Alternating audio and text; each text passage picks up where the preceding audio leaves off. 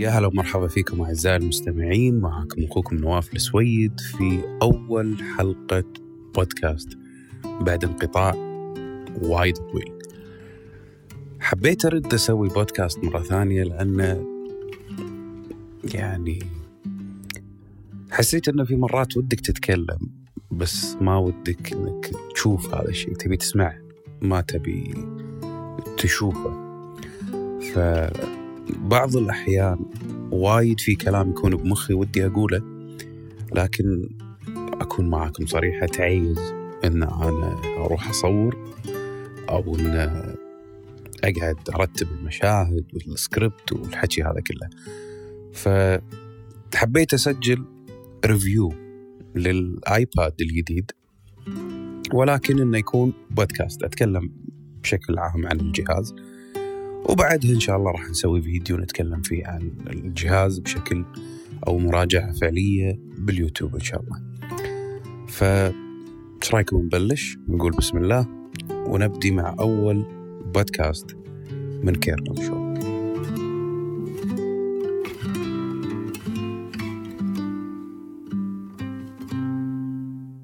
تاريخ 27 واحد من سنة 2010 أعلن ستيف جوبز عن جهاز ال iPad وذاك الوقت قاعد على كرسي من الجلد وقاعد يشرح استخدام هذا الجهاز من ذاك اليوم لغاية اليوم ما في أي جهاز قدر إنه ينافس ال iPad في فئة الأجهزة اللوحيه. طبعا وإن كان في الفترة الأخيرة كثير من الناس قاعدين يقارنون اجهزه ال notebook بال iPad. مو لا مو من الفترة الأخيرة يعني من أول ما طلع ال iPad وهم يقارنونه بأجهزة ال notebook وأجهزة ال netbook ولكن آه ما أدري هل نسوا أو إنهم يتجاهلون الاستخدام الأساسي من وجود الأجهزة اللوحية بين أجهزة ال notebook أو ال laptops وأجهزة الموبايل الذكية. في مؤتمر الاعلان عن ال iPad سنة 2010 تكلم ستيف جوبز عن الفروقات أو شنو الفئات اللي موجودة فكان عندنا فئة الأجهزة المكتبية وكان في عندنا الأجهزة الذكية الموبايل. طبعا وضح ذاك الوقت إن هالمجالين كل مجال أو كل فئة لها استخدام. فهل من الممكن أن يكون في عندنا فئة ثالثة تأدي مهام تكون لا هي باللابتوب ولا هي بالتليفون تكون فئة جديدة تقدم لنا خدمات وأشياء نقدر نسويها فيه وكانت الإجابة بذاك الوقت من الشركات اللي كانت تصنع الأجهزة كانت أجهزة ال netbook. ال netbook بذاك الوقت كانت الحل الأرخص والأصغر من فئة اللابتوب أو فئة ال notebook وهي فئة تكون بين اللابتوب وبين الموبايل، لكن بالنهاية كانت تستخدم نظام أجهزة الكمبيوتر. ما فيها أي تميز غير إن هي أجهزة صغيرة ورخيصة. وبذاك المؤتمر تم الإعلان عن ال iPad مثل ما قلنا وكان هو الحل إنه يكون بين الفئتين فهو لا هو لابتوب ولا هو موبايل والمجالات اللي ذكرها ستيف جوبز ذاك المؤتمر اللي ممكن ال iPad يؤدي فيها مهام عظيمة مقارنة باللابتوب وبالموبايل كانت سبع مجالات. اولا كان في عندنا الفيديو والإيميل والصور والتصفح والموسيقى والألعاب والقراءة. هذه المجالات اللي ركزت فيها أبل في فئة الآيباد ولأنها ركزت على هذه المجالات فقط صار الآيباد الجهاز الوحيد اللي ينافس نفسه في هذا المجال وهو مجال الأجهزة اللوحية. طبعا بسبب تخبط الشركات الثانية بتقديم أجهزة شبيهة لل iPad ببرمجيات غير متقنة متشعبة ما فيها أي تميز ولا مجال من المجالات اللي ذكرناها. فصار لما تقول جهاز تابلت كل الناس تسميه iPad لكل شيء من فئة التابلت بكل بساطة صار اسمه iPad وصار جهاز ما له أي منافس في السوق من هذه الفئة. ولو نيي اليوم بعد ثمان سنوات ظلت Apple متسيدة في هذه الفئة. وهالسنة تم تقديم الآيباد بشكل جديد ومختلف وايد عن السابق. راح نشوف إنه ممكن يقدم أكثر لفئة التابلت وممكن بالمستقبل نشوفه يكون بديل لكثير من الأشياء اللي إحنا قاعد نسويها حاليا على اللابتوب. بس هل ممكن نشوف إنه يكون بديل عن اللابتوب؟ ممكن لأن في السابق كان عندنا اللابتوب هو البديل الناجح للكمبيوتر المكتبي أو الحاسوب المكتبي. فعطى العالم منظور مختلف لكيفية أداء العمل والمهام. فاللابتوب ألغى فكرة أن أنت لازم تكون قاعد على مكتب معين بمكان معين علشان تقدر أن أنت تشتغل وتخلص شغلك. فصرنا مع تطور اللابتوب وانتشاره قمنا نستخدمه بكل مكان وبأي وقت. فصار يغنينا عن استخدام الكمبيوتر المكتبي. ولو بنشوف الحين استخدامات الكمبيوتر المكتبي راح نلاقيها محدودة مقارنة باستخداماتنا للأجهزة الحوسبية المتنقلة أو اللابتوب. وهذا الشيء ممكن أيضا نشوفه مع الآيباد. ممكن أن الآيباد راح ياخذ هذه التجربة لأبعاد أوسع وأكثر. فممكن أن إحنا نشوفه بديل لللابتوب مثل ما كان اللابتوب بديل للكمبيوتر المكتبي. بالنسبة للمؤتمر مؤتمر أبل اللي تم الإعلان عن الآيباد تاريخ 30 10 2018 من المؤتمر لغاية الحين تقريبا أغلب التعليقات وردود الأفعال اللي قريتها أو شفتها من الناس والمتخصصين في المجال التقني كلها تقريبا كانت إيجابية. والأشياء اللي تم عرضها بالمؤتمر الجهاز وايد كان من الصعب إن أنت تصدق هل فعلا بمقدور جهاز تابلت إنه يسوي كل هذه الأشياء وهذه القدرات. طبعا لو عارضين هذا الشيء قبل خمس سنوات راح نشوف إنه يعني ما, ما له داعي. لكن المواصفات والقدرات والاستخدامات اللي تم تقديمها هالسنة كانت كأنك قاعد تشوف إعلان عن جهاز كمبيوتر لكنه على شكل آيباد. معالج octa cores ثمان أنوية معالجة مركزية وسبع أنوية للمعالجة الرسومية ال GPU. يعني أداء المعالجة المركزية أفضل من أغلب اللابتوبات اللي موجودة حاليا بالسوق. والمعالجة الرسومية مثل ما ذكروا بالمؤتمر إن هي تعادل قوة الرسومات والمعالجة الرسومية اللي موجودة في جهاز الإكس بوكس 1 فيعني قاعد نتكلم إحنا على قدرات جهاز console بالنسبة لل games وال graphics كذلك قاعد نتكلم على اداء قوي للمعالجة للبيانات والمعلومات على كمبيوتر. ولكنها على الآيباد. وهذا إعلان صريح بأن التطبيقات والألعاب اللي تحتاج معالجة كبيرة للأوامر وللرسومات راح تكون قادمة بقوة على الآيباد. مثل ما شفنا بالمؤتمر شلون الفوتوشوب شلون اشتغل وطريقة التعامل بسلاسة وسهولة. كأنك قاعد تستخدم كمبيوتر ولكن على آيباد. مو نسخة مشوهة من برنامج الفوتوشوب موجودة على الآيباد لا. نسخة فوتوشوب فعلية بقدرات الفوتوشوب على جهاز كمبيوتر. فهذه كانت وايد شيء يعني كان شيء وايد شلون أقول لكم إياها؟ الحين ماني قادر أتكلم. من كثر ما إنه كان شيء وايد قوي يعني معناته إن إحنا ممكن نحتاج فقط ايباد لأداء هذه المهام. ما راح نحتاج أشياء ثانية. وهذا اللي قاعد نشوفه حاليا هذا هو التوجه اللي قاعد نشوفه بالنسبة للشركات إن هي حاليا قاعدة تدعم الأجهزة اللوحية والآيباد بشكل خاص بشكل كبير مثل ما شفنا مع شركة ادوبي وشفنا مع شركة 2K بالمؤتمر يعني شركات اللي تقدم ال games قاعد تقدم تطبيقاتها الاحترافية اللي موجودة على الكمبيوتر للآيباد وشركات الألعاب أيضا قاعد تقدم ألعابها ك يعني وتشوف الآيباد وتشوف ال iOS كمنصة منافسة للبلاي ستيشن وللاكس بوكس ولمنصة الكمبيوتر وانه قاعد تطلع منها فلوس وايدة. فالتوجه لأجهزة الموبايل وتقديم برامجهم والألعاب والخدمات على أجهزة الموبايل من فئة التابلت قاعد تزيد أكثر من السابق. وهذا شيء يعني في صالح شركات ومو في صالح شركات ثانية فبسبب عدم وجود حاليا أي منافس للآيباد قاعد نشوف فقط الآيباد هو اللي قاعد ينافس وينزل والشركات قاعد تقدم له آه، التطبيقات والبرامج والألعاب آه، كأشياء حصرية مثلا أو يعني تنزل في البداية عليه. أتمنى في المستقبل إن أنا أشوف شركات تقدم وتدخل في هذه الفئة وتركز شوي إنها تقدم يعني أجهزة وتطبيقات ودعم لأجهزة غير أجهزة الموبايل. العالم مو بس آيفون وتليفونات، في عندنا فئات ثانية كثيرة لازم يدخلون فيها وينافسون لأن لو تركنا هذا الشيء فقط اللي موجود الحين للآيباد راح يكون هو المسيطر ما له أي منافس في هذا المجال بذلك راح نشوف انه مثلا كل ما زادت الأسعار كل ما مثلا قل التنافس في هذا المجال راح يتأخر التطور راح يصير عندنا إن هذا الشيء ياخذ وقت أطول على ما يتغير ويتحدث فأتمنى إن هذا الشيء ما يصير. خلونا الحين نتكلم شوي عن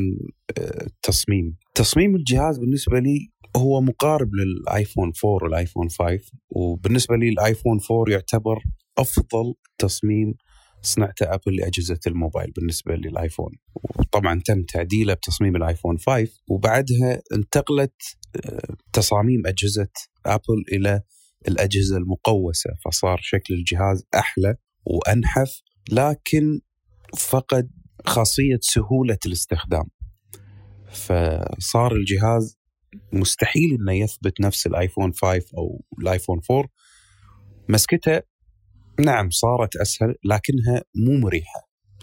آه، طبعا استمر معنا الشكل المنحني والآيفون والآيباد من 2013 من الآيفون 6 وقاعد نشوف الأجهزة بشكلها المنحني الحالي. لكن الآيباد الجديد آه، رجع قدم لنا التصميم القديم الجميل للآيفون 5 والآيفون 4 ولكن بروح جديدة بروح أجمل بروح أحلى. فصار التصميم القديم جديد. واعتقد إن الاستمرار بهذا النهج والتصميم الصناعي أو اللي يسمونه ال industrial design اللي يهتم بسهولة الاستخدام نفس ما كانت أجهزة أبل موجودة في السابق آه، أكثر من جمالية التصميم هو اللي المفترض انه تستمر في أبل في أجهزتها المستقبلية. فحاليا مثل ما شفنا الايباد تصميمه وشكله جميل زائد سهل الحمل والاستخدام بعكس الأجهزة المنحنية. فأتمنى انه يتم الاستمرار في تقديم هذا الشيء وأتمنى الآيفون والأجهزة الجاية أن أشوفها تكون قريبة من تصميم الآيباد الجديد. خلينا نريح شوي نرجع نكمل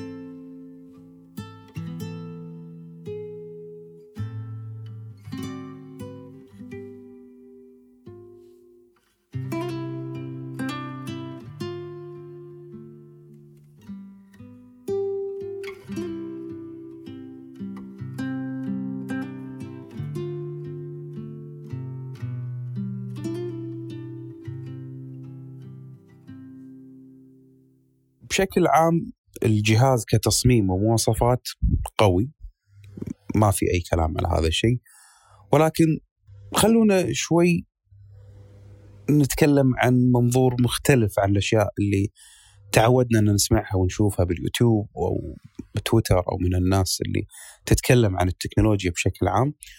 خلونا أتكلم معاكم بشكل تجريبي أكثر. آه، أنا كنت أشتغل بقسم اسمه كاستمر اكسبيرينس أو تجربة العميل. الهدف من هذا القسم كان إن نحط نفسنا بعدة سيناريوهات مكان العميل. شلون العميل ممكن إنه يستخدم الأجهزة والخدمات؟ وبشنو ممكن يستخدم هذه الأجهزة والخدمات؟ وحق شنو؟ وشلون ممكن إن هذه الأجهزة والخدمات راح تلبي احتياجه؟ وشلون يكون الجهاز مفيد؟ لهذا المستخدم.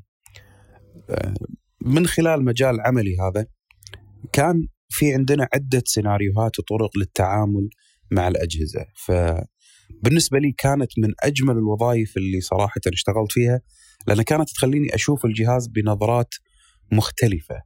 فمن مثلا في عندنا سيناريو إنه ممكن تحط نفسك أنت مكان عميل رجل شلون ممكن يستخدم هذا الجهاز أو الخدمة؟ آه، امرأة شلون ممكن تستخدم هذا الجهاز أو هذه الخدمة؟ شاب شاب مراهق مراهقة طفل آه، شخص كبير في السن. آه، سيناريوهات مختلفة في مجالات مختلفة. موظف شلون ممكن يستخدم هذا الشيء؟ مهندس مدرس طالب. يعني مواضيع وسيناريوهات مختلفة مختلفة بشكل كبير. فكانت تعطيني أفكار يعني بشكل كبير لجهاز واحد. فالجهاز ممكن تطلع لك فيه مليون فكرة وطريقة تعامل معه وكل طريقة تختلف آه، بالاستخدام وبالتعامل وشلون طريقة التفكير بهذا الجهاز أو الخدمة. آه، من خلال عملي هذا والأجهزة اللي جربتها والخدمات اللي شفتها الجهاز الوحيد الوحيد. وحطوا ألف خط تحت كلمة الوحيد اللي كان مناسب لكل فكرة أو مجال يتم استخدامه هو جهاز الآيباد. طبعا من المجالات اللي ذكرناها اللي تكلمنا عنها أو اللي ذكرها ستيف مثل ما قلنا في بداية الحديث إنها هي سبع مجالات. ف مثل ما قلت لكم لو تذكرون إن قلنا في البداية إن في عندنا سبع مجالات هذه المجالات هي اللي نبي جهاز التابلت أو الآيباد يلبيها فكان عندنا التصفح الموسيقى الفيديو القراءة الألعاب الصور الإيميل هذه المجالات لو بتقيسها على الآيباد وبأي مثلا سيناريو كنت قاعد أحطه الآيباد كان في المرتبة الأولى لتلبية هذه الاحتياجات. ولو بنلاحظ بشكل أدق راح نلاقي إن هذه المجالات كلها تدخل في إطار استهلاك المحتوى أو ال content consuming. فلو بنلاحظ راح نلاقي استخدام الجهاز في الأعمال المكتبية وتخليص الأعمال أو إدارة العمل أو إن أنت تستخدم الآيباد لحل المشاكل والمهام العملية يعني تقريبا يكاد يكون مو موجود. أيضا إذا تبي تستخدم الآيباد للاتصالات والتواصل الاجتماعي واستخدامه كجهاز تليفون أيضا صعب. وطبعا يعني خلال السنوات الثمانية اللي فاتت وايد أشياء تغيرت وأشياء كثيرة انضافت على الآيباد واستخداماته وطريقة تعاملنا معه لكن تبقى المجالات السبعه اللي ذكرناها هي الأساس لاقتناء جهاز الآيباد واستخدامه. لذلك لو بنشوف راح نلاحظ أن تركيز أبل باستخدام جهاز الآيباد وايد موجه لأشياء معينة. فراح نلقاه يشمل الطلبة، المدارس، الفنانين، المبدعين في مثلا المجال الموسيقي أو الرسم آه، بالألعاب وللقراءة. ف لو بنلاحظ لو كانت اهتماماتك تتعلق بهذه المجالات مثلا مشاهدة فيديو أو ألعاب أو تصفح أو قراءة وتبي جهاز يخدمك في هذه المجالات. وأحد قال لك مثلا تأخذ كمبيوتر أو تليفون أو آيباد راح تلاقي أن الآيباد راح يكون هو الأنسب لهذه المجالات وراح تختاره بدون ما تتردد. لكن ممكن تتردد في اللابتوب إنه مثلا يلبي لك هالشيء ولا لا. آه، تليفون يلبي لك هالشيء ولا لا. فوايد صعب إن إحنا بهالمجالات مثلا نختار جهاز غير الآيباد. فمثلا أنت ما راح تأخذ آيباد عشان والله إنك تحب التصوير فتبي تأخذ الآيباد عشان تصور فيه. لكن لو تحب القراءة وتبي تأخذ كتب وايد معاك ممكن تأخذ آيباد وتحط فيه كتب وتقرأ. آه، تبي تطالع فيديوهات مثلا وأنت مسافر ما راح تأخذ معك لابتوب يأخذ مساحة والجزء المخصص للكيبورد والماوس يعني شيء مليق. ولكن الآيباد هو شاشة تعرض لك أفلام وفيديوهات وتطالع براحتك وما ياخذ مساحة كبيرة وتقدر تحطه بحضنك على تمسكه بإيدك ما ما يتعبك. بعكس اللابتوب. تاخذ تليفون شاشته صغيرة. أكبر تليفون موجود عندنا خلينا نقول 7 إنش. فما راح يلبي لك آه، يعني استهلاك المحتوى للفيديو بهذا الشكل. كذلك عندنا مثلا الألعاب. نعم التليفون حاليا قاعد يؤدي الغرض ولكن شاشة صغيرة. اللابتوب مساحته كبيرة. ياخذ حجم أكبر مساحة أكبر. الآيباد قاعد ياخذ مساحة أصغر. محمول تاخذه معك بكل مكان. بطاريته ممكن تكون أفضل لأن الألعاب مصممة عليه عشان تكون عليه. طبعا أنا ما قاعد أتكلم عن الألعاب ال heavy اللي موجودة على أجهزة ال console أو أجهزة الكمبيوتر. أنا قاعد أتكلم على مجال المستخدم اللي يبي ألعاب لتضييع الوقت. ففي الغالب إذا مثلا تسافر الآيباد راح يكون اختيار مناسب جدا للناس اللي تسافر وأفضل يعني صديق معك بالطيارة. ما راح تلاقي صديق أفضل من الآيباد بالطيارة. شطيت وايد عن الموضوع. شلون نرجع الحين؟ وين وصلت أنا معكم؟ كنا كنا قاعد نتكلم عن التغيير والاستخدام وطريقة الاستخدام. خلينا نريح شوي. دقيقة. نرجع نكمل.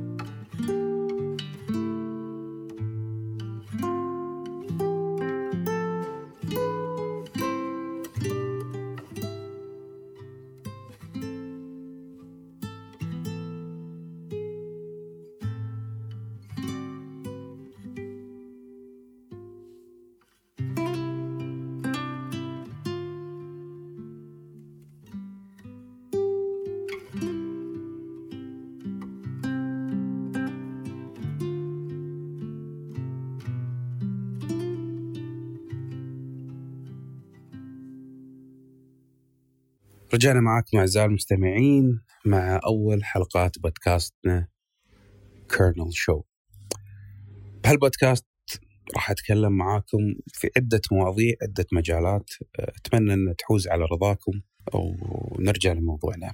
الآيباد. بشكل عام الآيباد حاليا أكون معاكم صريح ما في له أي منافس في مجال أو فئة التابلت.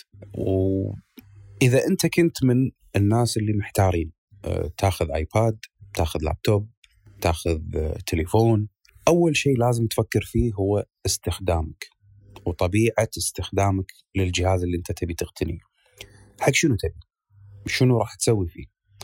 فإذا كانت مثلا المجالات اللي ذكرناها إيه هي المطلب الأساسي للجهاز اللي أنت تبي تقتنيه سواء كان تصفح قراءة ألعاب موسيقى مشاهدة فيديو ف أتوقع إن الجهاز الآيباد راح يلبي لك كل متطلباتك اللي أنت تحتاجها.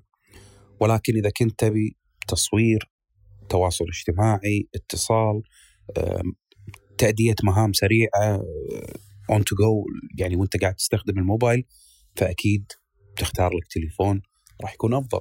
تبي مكان تقعد فيه وتشتغل وتخلص شغلك عندك كمبيوتر وعندك لابتوب. فالمجالات السبعة اللي ذكرناهم هم الأساس لاختيار الآيباد إذا أنت كنت تبي آيباد. وبالتأكيد يعني النهاية أنت لازم تشوف شنو اللي أنت تبيه. شنو الشيء اللي راح يخدمك ويفيدك لأبعد مدى ولأطول فترة ويكون القيمة اللي راح تدفعها عليه مناسبة للمهام اللي راح تأديها عليه. فسعره مناسب للفترة اللي راح تستخدمه وراح تتعامل معاه وراح يعطيك فترة عمل بهذا المبلغ اللي انت دفعته. ومثل ما شفنا جهاز الآيباد مو رخيص سعره ارتفع عن الماضي طبعا ما ما راح أتكلم هذا ممكن بالفيديو إن شاء الله راح أتكلم بشكل تفصيلي أكثر بسبب المميزات اللي موجودة فيه والتقنيات اللي موجودة فيه بالإضافة إلى نكون صريحين بالموضوع لأن ما في منافسة فيه. فرفع السعر نزلة السعر لو بنلاحظ إن ما في ناس وايد تذمروا على إن سعره غالي. ولكن لقيت كلام والله إنه والله شالوا الهيد جاك وما حطوا وما أدري مش عارف إيش. ولكن مو نفس مثلا لما تم عرض الآيفون 10 أول مرة انه سعره غالي ومبالغ فيه و و و. هذا الجهاز ما حد تكلم إنه والله سعره مبالغ فيه. في ناس قالوا فعلا غالي ولكن عاجب. المهام اللي قاعد يأديها الجهاز وايد وايد حلوة.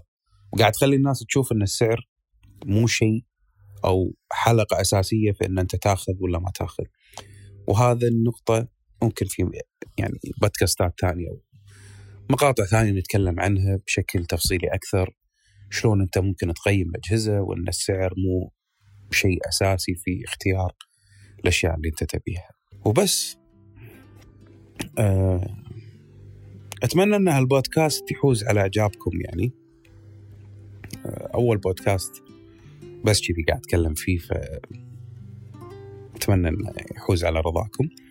آه، المراجعة الكاملة مثل ما قلت لكم إن شاء الله للجهاز راح تكون قريبا في قناتي باليوتيوب. وقولوا لي إيش رأيكم بهالتجربة؟ تجربة البودكاست هل نكمل فيها؟ خلني على اليوتيوب بس نوقف. فيا ريت ترسلون لي إجاباتكم على حسابي بتويتر. أه، حسابي بتويتر هو ان twitter N T W T R وأتمنى لكم حياة سعيدة وجميلة. ألتقي معاكم إن شاء الله في حلقات جاية. نشوفكم إن شاء الله. ومع السلامة.